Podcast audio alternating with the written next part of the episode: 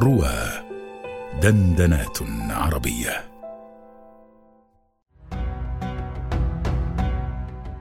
آيات وأبيات مع الأستاذ أبي قيس محمد رشيد على رواه.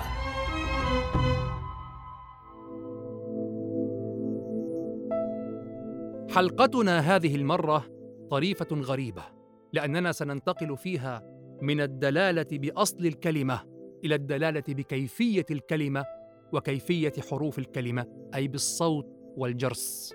بعض الكلمات يبنى قدر من معانيها على أصواتها، وهذا باب يعرفه الدارس المتعمق في الأدب الموروث، ويعرفه كذلك من مصنفات النجباء المتميزين كابن جني على رأسهم، ويعرفه الدارس في اللسانيات المعاصرة وعلى التخصيص في علم الدلالة. ومن هذه الكلمات كلمات تدل بتكرار الحروف فيها على تكثير معناها. إذا كررت وضعفت فيها الحروف دل ذلك على كثرة معناها. فدل ذلك على تكرار نفس العمل أو نفس الفعل. وقد وصف هذا الباب الأستاذ محيي الدين الدرويش رحمه الله تعالى في كتابه إعراب القرآن وبيانه فقال هذا باب من أبواب البلاغة قل من يتفطن إليه.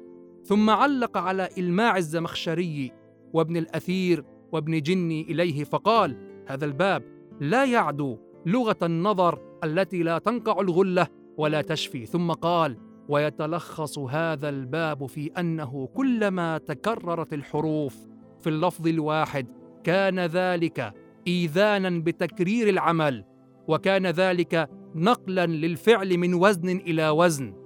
لم يجنح إليه الواضع في الأصل إلا لهذا السر الخفي. هل وقع ذلك في الشعر؟ هل وقع ذلك في القرآن؟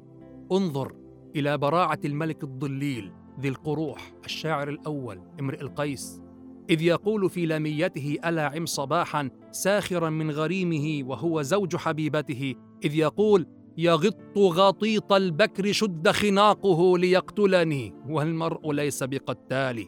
انظر إلى هذه الغطغطة وهذا التكرار الذي ملأ الشطر الأول من الكلام.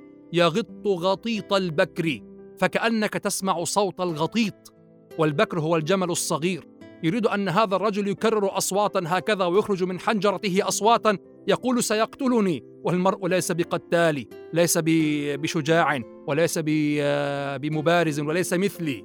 يغط غطيط البكر شد خناقه ليقتلني والمرء ليس بقتال.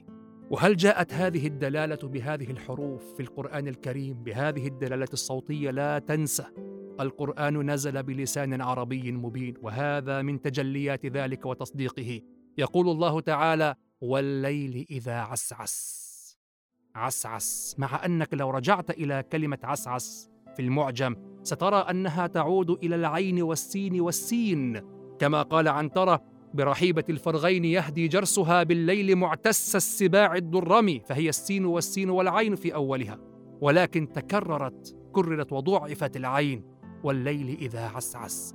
وانظر كذلك إلى هذا الصوت الذي يصور لك الشيطان حين يقول الله تعالى من شر الوسواس الخناس لأن الشيطان تراه هكذا حين تقرأ قول الله تعالى من شر الوسواس تراه يوسوس وس وس وس في اذن العبد.